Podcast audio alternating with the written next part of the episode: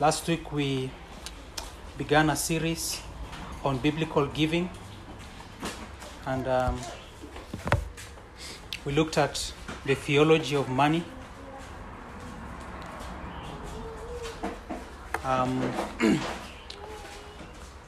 um, this is a subject that to some people is very touchy because they value their possession and uh, uh, they'll not want anyone to talk about what they own, isn't it? Uh, it can be touchy as well because many people have been deceived by false teachers, and the danger for us is to swing to the other pendulum and say that we are never going to talk about money because while in the charismatic movement, every day money was being spoken about. It's important for us, as we saw last week, that this is part of the whole counsel of God. Jesus talks about money more than heaven and hell combined. And so this is this is um, this is part of the counsel of God. If we chose not to speak about, let's say, uh, the doctrine of the Holy Spirit or the doctrine of election, um, you will reprimand us, isn't it? You'll ask us, why are you not teaching this doctrine? Um, yet it is in the Bible, isn't it? Uh, the same case, the teaching on biblical giving is in the Bible. It's just that it has been twisted and false teachers have used it for their advantage. You saw that money belongs to God, that all of us are merely stewards. God has given to us, has entrusted to us, and we do not own it. We are mere stewards. Secondly, we saw that God provides for us not to raise our standard of living, but to raise what? Our standard of giving. And then we saw that both poverty and riches can be used for spiritual harm. We saw that the attitude and the use of money is a great indicator of your heart.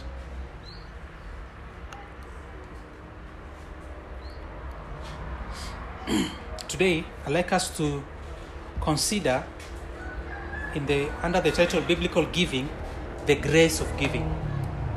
The grace of giving. Let's turn to Second corinthians chapter 8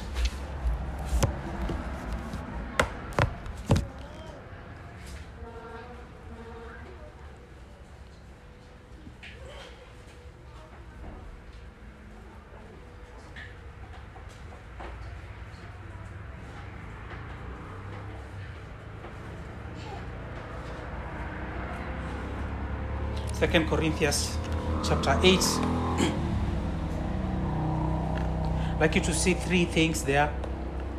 Um, Paul, in exhorting the church in Corinth, uses the example of the Macedonian church to exhort them to give. You see that from verse 1 to 7. And then verse 8 and to 10, we see the example of the grace of our Lord Jesus Christ.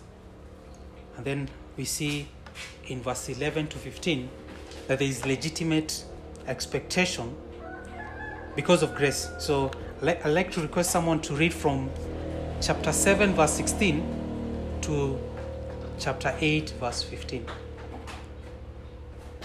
of Second Corinthians.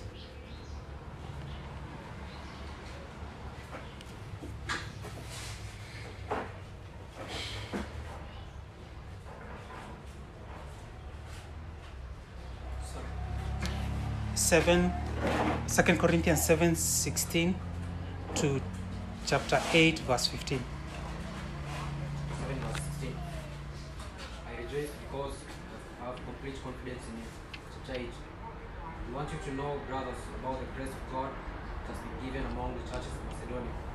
When a severe test of affliction, the abundance of joy, and extreme poverty, overflowed in a wealth of generosity on their, part, on their part. For they gave according to their means, they can testify, beyond their means, of their own accord, begging us earnestly for the favor of taking part in the relief of the saints. This, not as we expected, but, but they gave themselves first to the Lord, and then by the will of God to us. Accordingly, we urge Titus that as he had started, so he should complete among you this act of grace. But as you excel in everything, in faith, speech, knowledge, in all earnestness, in our love for you, see that you excel in this act of grace also. I say this not as a command, but prove with earnestness of others that your love also is genuine. For you know the grace of our Lord Jesus Christ, that though he was rich, yet for the sake, for your sake, he became poor, so that you, so that you by his poverty might become rich. In this matter, give my judgment, this benefits you. Who a year ago started not only to do this work, but also to desire to do it. So now finish doing it as well, so that your readiness, desiring it, may be matched by your completing it out of what you have. For if, for if the readiness is there, it is acceptable, according to what a person has, not according to what he do- does not have. Why not mean that others should be each a new burden, but that as, as a matter of fairness, your abundance at the present time should supply their need, so that their abundance may supply your need, that there may be fairness. As it is written, whoever gathered much has nothing left over, and whoever gathered little had no lack. So we begin from verse 16 there. And Paul has confidence in these saints, in this church. Wh- wh- Why does he have confidence that they are going to give? He has confidence that they are going to give because he believes that there has been a change of heart, a genuine repentance. You see, when salvation comes, it touches to the innermost being of a soul, and that will be demonstrated in the way that we give. Paul has confidence in verse 16 I rejoice because I have complete confidence in you. You see, giving is a spiritual act, it is a transforming act, it is a unifying act, and as you can see there a couple of times, Paul calls it it's an act of grace. The act of giving is all of grace. Because it is first of all the grace of God working in us to change us, and then we become conduits of what grace, of that grace which we have received. And so when grace takes root in our heart, in our church, we become givers. When we give, grace overflows from, from us, from our grace, from our experience, and into the lives of others. And so let's look at this example uh, the grace of God in the Macedonian church. So, Macedonia um, was in the region that included the Philippian church, the Thessalonian church, and the Berean church. These churches had been established during Paul's second missionary journey. And after the, the establishment, they began to, rec- uh, to, to receive persecution. Um, remember in Acts chapter 16, verse 6, Paul and his companions had wanted to go to Asia. Uh, but what happened? The Spirit forbade them from speaking the gospel into Asia. They wanted to make efforts to go through Bithynia. But what happened? The Spirit of God forbade them going through Bithynia.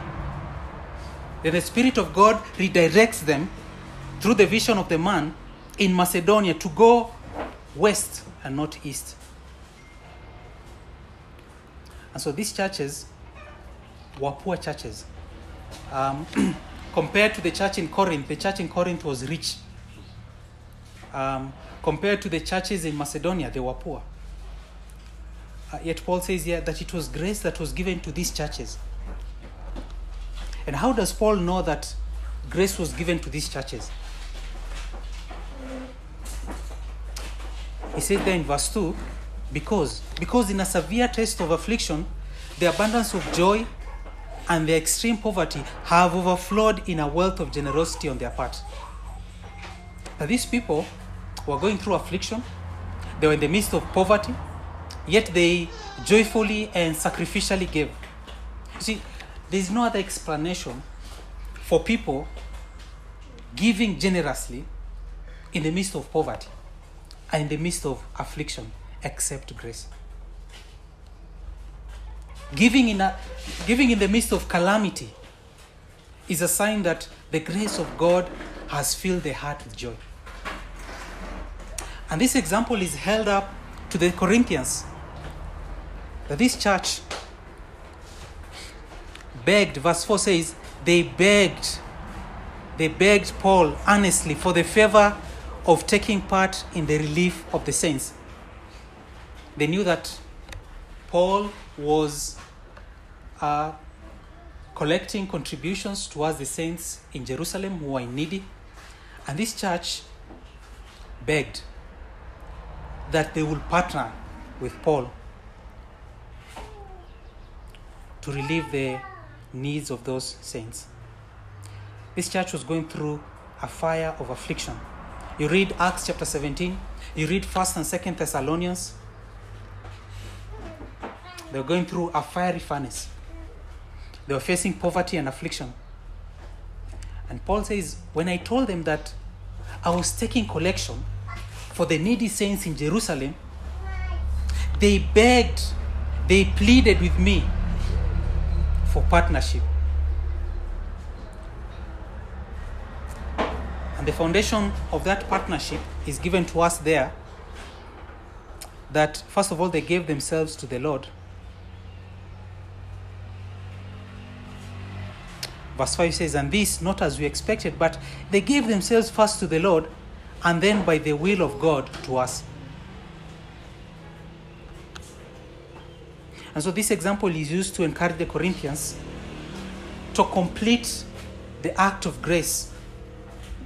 Um, if you remember, the, the church in Corinth had for a year wanted to support the saints in Jerusalem, but they had not doing they had not done it. And so Paul is saying here that that that they complete that act of grace by collecting contributions. So when, when Titus was there, they were previously in the process of collecting contributions, yet those contributions had not been completed. Um, it's possible that um, false teachers, as we know that there were false teachers in this church, had come in and and um, deceived them, so that they had stopped giving. It could be again um, when when you have a need in the church, and um, it's not urgently dealt with. As time goes, people fail to see the urgency of it, isn't it? Uh, people fail to give towards it. Um, so it's, there could be so many possibilities why they did not um, send those contributions earlier. So the apostle here combines the the issue, the idea of giving, with the idea of grace, and um, it's the grace of God to the Corinthians that enables them to give willingly. Paul is confident that repentance had come to these people, that there was a work in grace, that work of grace that was in progress, and a distinguishing mark that there is a work of grace is the willingness of the saints to give. Look at the generosity of the saints in Macedonia in verse 1. We want you to know, brothers, about the grace of God that has been given among the churches of Macedonia. Notice that it is the grace of God, isn't it? Um, it is not their efforts, it is not their poverty, it is not their riches that enable them. It is the grace of God so that who is given credit for that for that generosity? It's God, isn't it? Because it is that grace of God that enables people to give. And so they were not wealthy, as it says in verse 2 For in a severe test of affliction, their abundance of joy and their extreme poverty had overflowed in a wealth of generosity on their part. They were poor according to world standard, but they were rich. Rich in what? They were rich, rich in grace. These people had two impediments. And, and often this is something that uh, will hinder people from giving. These people were poor, and we are told that these people were facing severe test of affliction. So they had an abundance of trouble on their part to occupy their time, isn't it? These people were in deep poverty. Yet, in this condition, we are told that there was something that was overflowing. What was it? There was abundance of joy. It says there in verse 2. There, these people are not depressed, they, they were not sad. These people were full of joy. And the reason why they were full of joy is because their faith looked not on the present circumstances, but their, their faith looked to Christ. They counted it as worthy to be to suffer for the name of Christ. These people had the comfort of the Holy Spirit. They had the presence of Jesus Christ. These people had received forgiveness of God, reconciliation with Him. The blessing of Jesus Christ was abundant enough, in spite of their present circumstances, to be abundantly joyous. Can it be said of us that when you are going through a trial and affliction, you can have joy and peace like the Macedonians? Do we have the proper perspective as far as our affliction is concerned? That when we are going through affliction, we have uh, we have confidence in the promises of God. We have promises. We have confidence in the Word of God. We have confidence in the character of God. The fact that God is working all things for good. That in their poverty, they abounded in deep liberality. They generously gave to those they were in no relationship with. These people had no relationship with the church in Jerusalem, isn't it? These are Gentiles.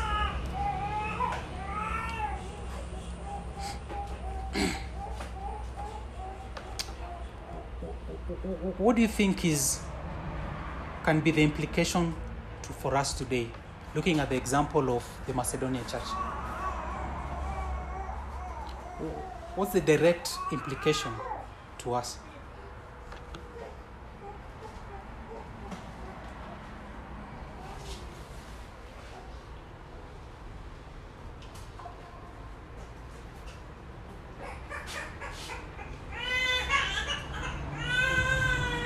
What I, what I see is uh, that not being in abundance is not an excuse for not giving. Because often people say that they do not give because they do not have enough. True. Yet we see that the example of the Macedonian church, they gave Mm. even in its, their extremeness of poverty, Mm. their afflictions. Mm. uh, is giving. So I see that as an indirect implication that abundance or lack of it is not an excuse. True. Christians can say, I'm having a bad time financially, isn't it? That's why I cannot give. Christians can say, I'm a student. I don't have work. Or I'm unemployed. Therefore, I cannot give. But what you see here is true generosity is not about having wealth, isn't it? True gener- generosity is about about giving the little that you have, isn't it? Sharing with others. And uh, the most genuine generosity is displayed by those who have the least to give, isn't it? If you really want to know if you're generous, you ought to test yourself when you are in lack, isn't it? Uh, you have the example of the poor widow um, in Luke 21, verse 4. The point that Jesus was making and the point that Paul is making here, we should never tell ourselves that you cannot give, isn't it? We can always give something.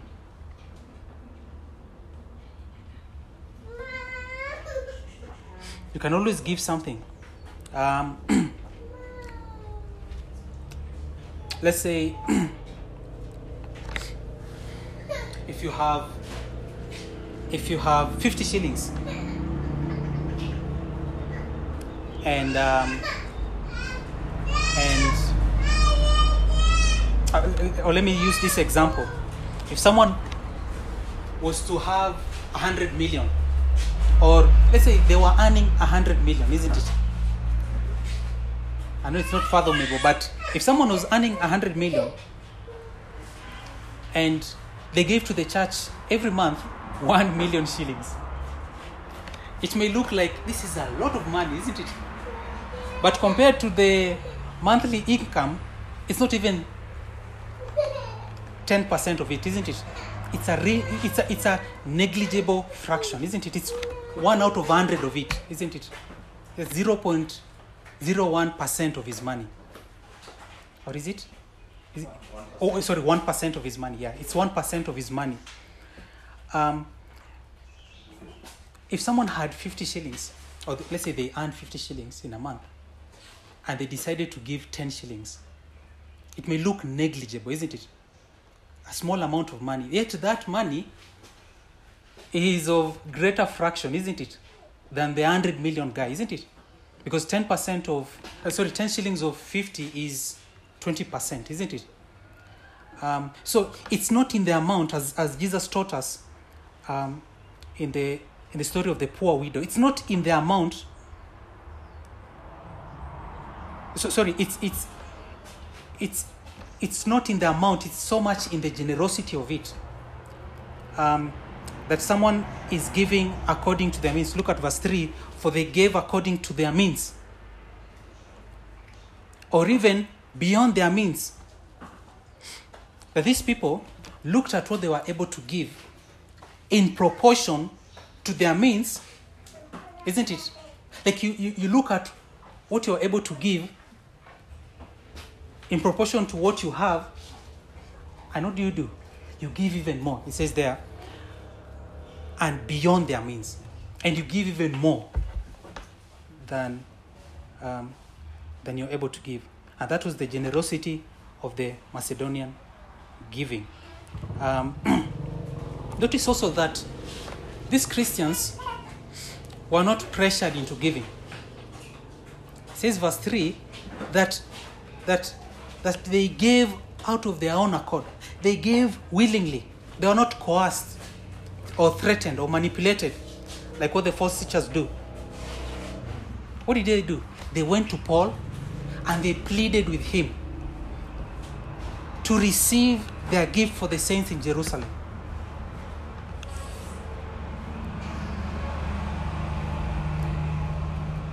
You see nowhere in the book of first and second thessalonians and philippians does paul write to those saints requesting for support isn't it? Nowhere does he do that because paul knew that these people were poor. And he does not want to burden them. He doesn't ask them in the letter to support him isn't it Paul does not seem to understand that these were people who were in great need and he does not request for their support. Rather, you read uh, in Philippians that it was a thank you letter to the church in Philippi. Paul is writing to them a thank you letter to them for their support. He doesn't even request um, for, for, for their financial aid. Paul knew the degree of difficulty, isn't it? That these churches were facing. Um, and these people wanted to share the needs, uh, to, to share in the needs of the people of Jerusalem. The point here is believers, true believers, do not need to be pressured or coerced or manipulated to give. True believers see the need and they take the initiative upon themselves and they seek to volunteer their time, their resources to be of ministry to others. True believers look for opportunities to be of service to others. They do not need to be asked to do so because they realize that it is a privilege to serve in the kingdom of God. That they will not want to miss out the privilege of serving others. That the grace of God that has been extended to, them, it is so great that they cannot pay it back. Those who have been transformed follow the example of Jesus Christ, who said, The Son of Man did not come to be served, but to serve and to give his life as a ransom for many. They take initiative to serve. As Jesus went to wash the disciples' feet, he was not asked by the disciples to wash their feet, yet he insisted on serving them. And what does he tell them? As I've done to you, you, you do what? You do it to others. As Christ has extended grace to you, you extend it to others. And so you see a need, you take, ini- you take initiative, you volunteer, and the foundation of it you see there in verse 5. And this, not as we expected, but they gave themselves first to the Lord and then by the will of God to us. This was the foundation of their generosity, isn't it? Now, these people understood that they were saved. They were bought with a, with a price. They did not belong to themselves, they belonged to God. And as God's representatives, they asked themselves, How can we serve? And you are not your own. You do not belong to yourself any longer. You were bought with a price, and that price is the blood of Jesus Christ. Therefore, glorify him in your bodies. Look at Romans chapter 12, verse 1. Romans 12, verse 1 says, I appeal to you, therefore, brothers, by the mercies of God, to present your bodies as a living sacrifice, holy and acceptable to God, which is your spiritual worship. It is a reasonable, it is logical that because God has extended mercy to you, what do you do? You give yourself to Him, offer your bodies as a living sacrifice. Christ says, "For whoever will save his life will lose it, isn't it? Whoever will uh, lose his life will save it. And so the gospel calls us for selflessness, the same way that uh, we see the example of this church. What shall it profit a man to gain the whole world and lose his soul? The Christian be- realizes that he belongs to God. He gives himself to the Lord, as verse 5 says. They gave themselves first to the Lord. That everything he has belongs to God. And it, is be, it, sh- it should be used for God's kingdom, for God's service. See, if we do not give ourselves to the Lord first, we'll never make any sacrifices to the Lord. You see, that's the reason why the Macedonian Christians sacrificed to the Lord. Verse 5 says, they first gave themselves to the Lord. It's only those who have given themselves to the Lord that they are able to give up their possession for the Lord. And this is what sacrificial giving is. Someone willing to give, someone willing to interrupt their lifestyle, to interrupt their life, someone willing to interrupt their self indulgence of any kind for the welfare of other Christians. And so the church in Corinth is encouraged to give just like the Macedonians. And I ask you, Trinity Reformed Baptist Church, look at the example of the Macedonian church.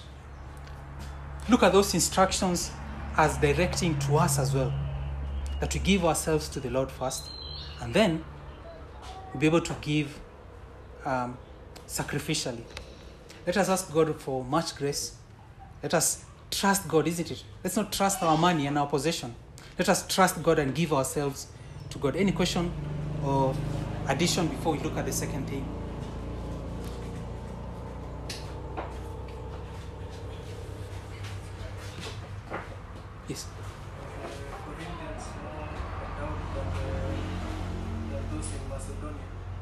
Yes, they, they were richer, isn't it?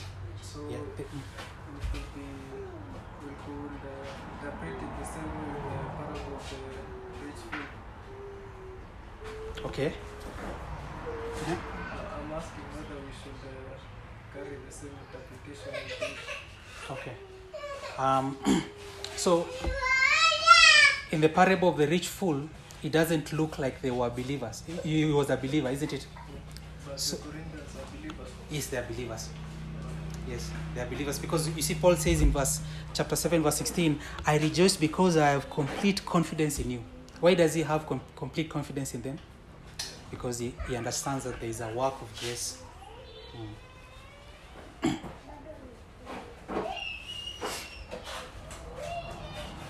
Let's look at secondly the example of the grace of our Lord Jesus Christ. The example of the grace of our Lord Jesus Christ. Verse, you look at that from verse 8 to 10. Let me read from verse 6. Accordingly, we urged Titus that as he had started, so he should, he should complete among you this act of grace. But as you excel in everything, in faith, in speech, in knowledge, in all earnestness, and in our love for you, see that you excel in this act of grace also. I say this not as a command, but to prove by the earnestness of others that your love also is genuine.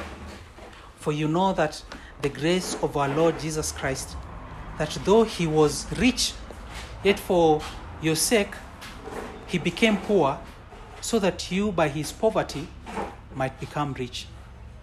And in this matter I give my judgment. This benefits you, who are year ago started not only to do this work, but also to desire to do it. So, Paul, secondly, here appeals to the grace of our Lord Jesus Christ. Paul wants them to be motivated by the grace of Jesus Christ. And he urges them to prove the genuineness of their love. You see, the, the incarnation here ends up to be the greatest demonstration of grace. In the incarnation, our Lord Jesus Christ freely gave himself so that we can be redeemed. And so we have received grace through his act of grace. And so in this case, it's not only the Macedonian who acts as an example, but Jesus Christ is the supreme example who gave himself so that we can receive grace upon grace. Paul is telling them, follow through what you started, isn't it? A year ago, you started not only to do this work, but also to desire to do it. So now finish doing it as well, so that your readiness in desiring it may be matched by your completing it out of what you have. You see,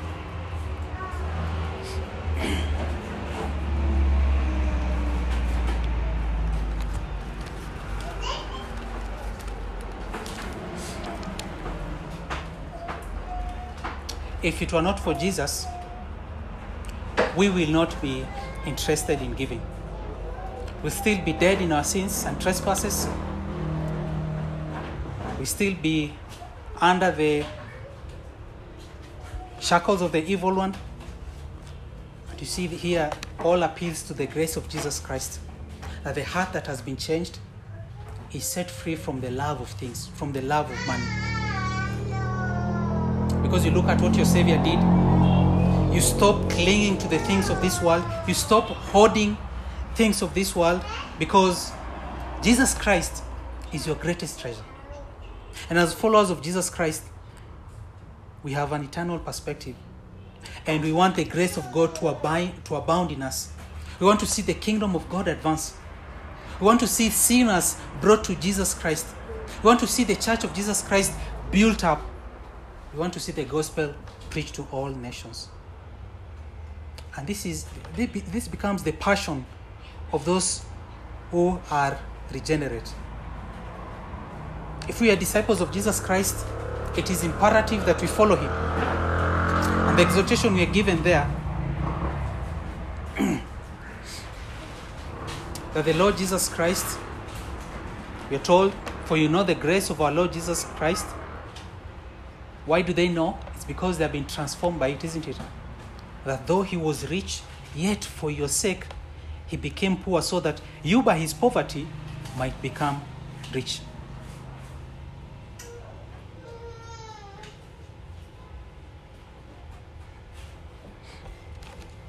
First John 3 7, 317, sorry.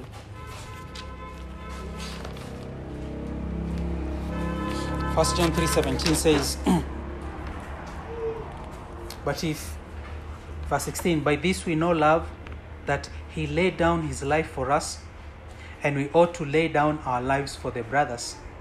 But if anyone has the world's goods and sees his brother in need, yet closes his heart against him, how does God's love abide in him?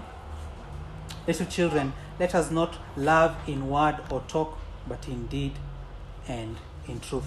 One of the great marks of love is what? Is giving. Isn't it? God so loved the world that he gave. And if we are to imitate God, if we are to imitate his, his son, we are to follow that by, by, by, by giving. Jesus Christ is a supreme example. And Jesus Christ eclipses the example of the Macedonian church, isn't it? Because Jesus Christ is the perfect example of sacrificial giving. He laid down all the privileges and the prerogatives that he had in heaven so that we can be blessed. The poor saints in Macedonia would rather impoverish themselves so that the saints in Jerusalem might have their, their, their needs met, isn't it? Jesus Christ impoverished himself so that you can have abundant life, eternal life. This is the grace of Jesus Christ, the unmerited favor in giving. Jesus Christ possessed all the riches, all the riches beyond comprehension, all the riches of heavenly glory. He had the manifestation of His glory. He had the worship of the angels. He had the service of the angels. He had the presence and the smile of His Father. He had purity in heaven. He was perfect. He had joy. Yet He laid down those prerogatives aside so that he, he, we might, he might become our Redeemer. He impoverished Himself. Though He was rich, yet for your sake He became poor. The incarnation of Jesus Christ impoverished him. Jesus says, Foxes have holes, the birds of the air have nests, isn't it? But the Son of Man does not have a place to lay down his head. He was poor, despised, and rejected, a man of sorrows, acquainted with grief. Even at his crucifixion, at his arrest, his disciples deserted him.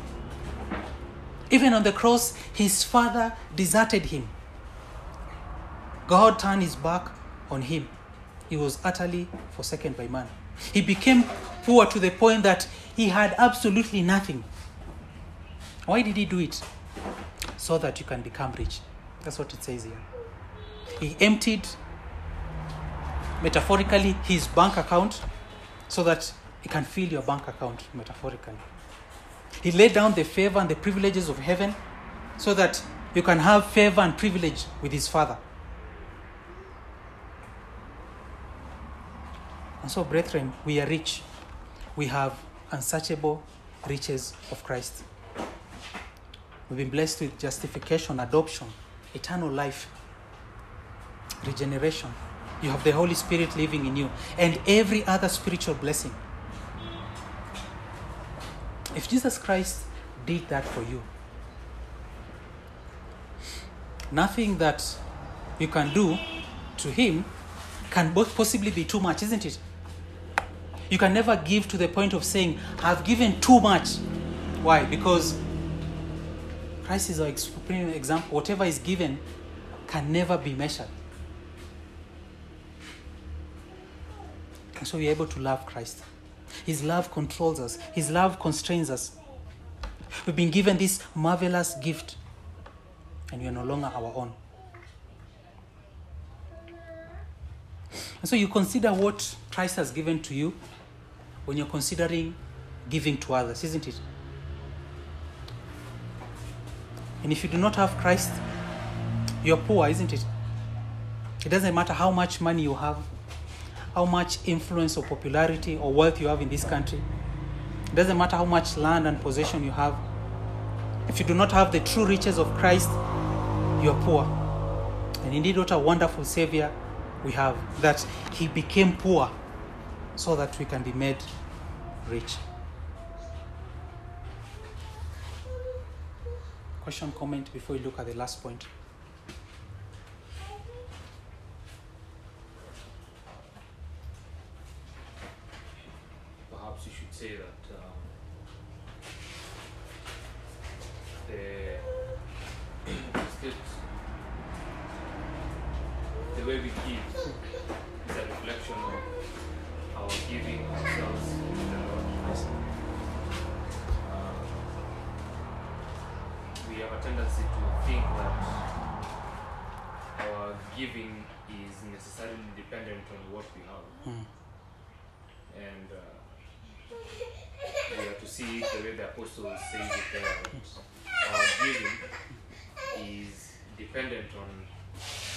Financial giving is dependent on our giving ourselves to the Lord, our spiritual giving, Yes. so that we are when we are not giving faithfully as we ought, uh, materially, uh, the, the problem goes deeper Mm. it's in our hearts that there is a big problem Mm. because we are not giving ourselves to the Lord. Mm. Uh, the opposite of that is that when we give ourselves to the Lord, we will be able to give materially, Yes. even when we are in lack, Mm. uh, as, we, as we may tend to think. Mm.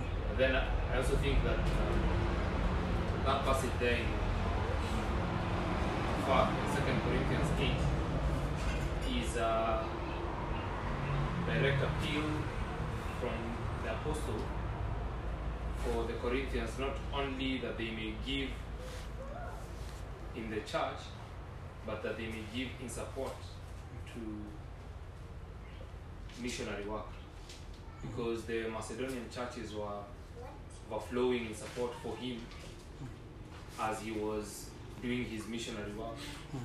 Uh, so that they, they are not you know, they're, they're not only to give in church, but they are also to give towards uh, other saints that are not within themselves, others Yes. out there. Uh, so that uh, the, the implication for us there is that we begin by giving in-house here uh, for to cater for our own needs, but then we also seek to overflow in in giving Mm. towards saints who are who may be struggling or maybe in one need or another. Mm. Uh, and we know that, that that's how we have to think because we would also be receiving support from other churches Mm. uh, who uh, who know our needs and know what what we may be going through so that we also ought to think like that. That when another church is struggling somewhere or or there's a missionary who is is being sent somewhere if we can give ourselves to support them then that's that's that's what it means there in second corinthians Yeah, yeah, I agree. I think um, we have truly to give ourselves first to God. It says there that um, present your bodies as a living sacrifice, holy and acceptable to God, which is your spiritual worship. That the best sacrifice you can give to God is not your money first, isn't it? But to, to give yourself to Him, offer yourself as a living sacrifice to Him, and then everything else will flow from that. Let's look at the last point. There is a legitimate expectation because of grace. For verse 11 to 15, it says, So now finish doing it as well, so that your readiness in desiring it may be matched by your completing it out of what you have. For if the readiness is there, it is acceptable according to what a person has, not according to what he does not have. For I do not mean that others should be eased and you burdened, but that as a matter of fairness, your abundance at the present time should supply their need, so that their abundance may supply your need, that there may be fairness. As it is written, whoever gathered much had nothing left over, and whoever gathered little had no lack. And so, Paul, here in this concluding um, verses, um, gives the imperative here to finish the offering, isn't it? Let your walk match your talk. You say that there was a desire to give a year ago, he says there in verse 10. Follow through that desire. And as you follow it, verse 12 says, you give proportionally. And so, what he's referring here is ordinary giving and not extraordinary giving like the Macedonian, isn't it? Because the Macedonian giving was extraordinary. And the blessing that, the, the, really, the, the, the, the expectation they ought to have is when they give, there will be a return from the Lord. There, is a legitimate expectation that when you help your brothers in need, you open up your heart and wallet in such a way that you believe that God is the ultimate provider for all the things, there'll be blessing, isn't it? Uh, yet, the blessing is not our motivation for giving. Uh, we give as an act of grace. Um, and so the idea here of giving is a demonstration of the grace of God. It's the grace of God that compels us to see that God is my provider, God is my sustainer, my helper, my giver. And so, if you've tasted the grace of God, the freeness of it, the precious nature of it, it changes you.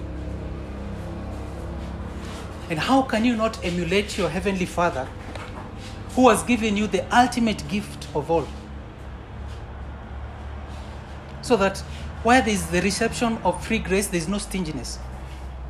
People open up to give. And as they open up to give, there's greater joy in the free grace of God. There's great, greater willingness to do it. And God is glorified.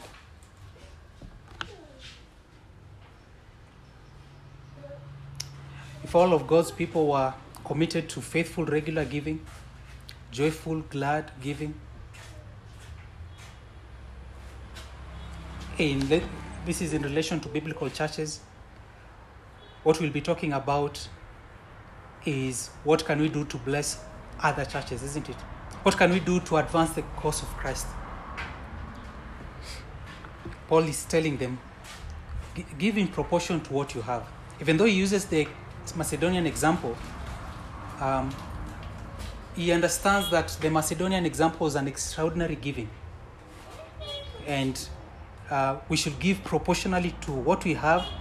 And the Macedon- Macedonian um, giving is not a matter of duty, it's a matter of Christian liberty. That we cannot expect all of us to give the way the Macedonian gave, isn't it? Because it is the outflow from the heart. You can't force people, isn't it? Uh, some people may be compelled to give more than others, isn't it? It- It's a matter of Christian liberty. But what he's calling on them is to give ordinary. Verse 12 says, um, It is acceptable according to what a person has, not according to what he does not have.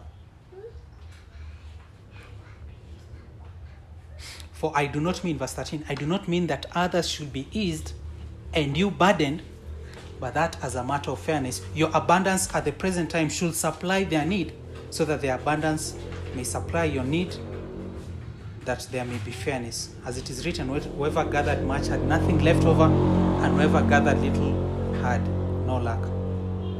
Jesus says, as I conclude, in Matthew 25, verse 34, then the king will say to those on his right, Come, you who are blessed by my Father, inherit the kingdom prepared for you from the foundation of the world. For I was hungry, and you gave me food. I was thirsty, and you gave me drink. I was a stranger, and you welcomed me. I was naked, and you clothed me. I was sick, and you visited me. I was in prison, and you came to me. Then the righteous will answer him, saying, Lord, When did you see when did we see you hungry and feed you? Or thirsty and give you drink? And when did we see you a stranger and welcome you, or naked and clothe you? And when did we see you sick or in prison and visit you? And then the king will answer to them, Truly I say to you, as you did it to one of the least of these my brothers, you did it to me. Brethren, if the grace of God has, has transformed us, if we've tasted the sweetness of it, the freeness of it, it should transform us. And Christ says, whatever you do to you, other brethren, other believers, what are you doing? You're doing it unto them. Whether you're feeding them, you're clothing them, you're visiting them in prison, you're providing medical health, uh, medical needs to them. And so, in our giving, as I conclude, you're seeking the name of God to be praised. As much as you, you, you desire the needs of other believers to be met, but the ultimate goal is for God's glory. You want God to be glorified. Isn't it? You want those saints who are needy, when they receive the gift from another church, they say, What? Praise be to God, isn't it? Because it's, it's an act of grace, it's a gift from God. So may the Lord help us that we may seek to praise His name. Um, question or comment before I pray?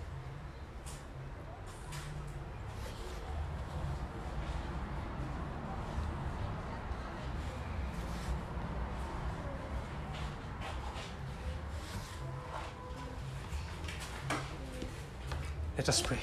Lord, we thank you for your word this morning. Thank you that you have freely given us your Son and our Lord Jesus Christ. And no amount of our giving can ever be sufficient to be compared to the gift of Christ. Thank you that um, um, you encourage us to give. Help us to desire this act of grace. And that as we give, Lord, may we bring honor and, and praise to your name. May it not may it not be about us. May it be about about your name. We praise you, Lord, and we give you praise for these things we pray in Jesus' name.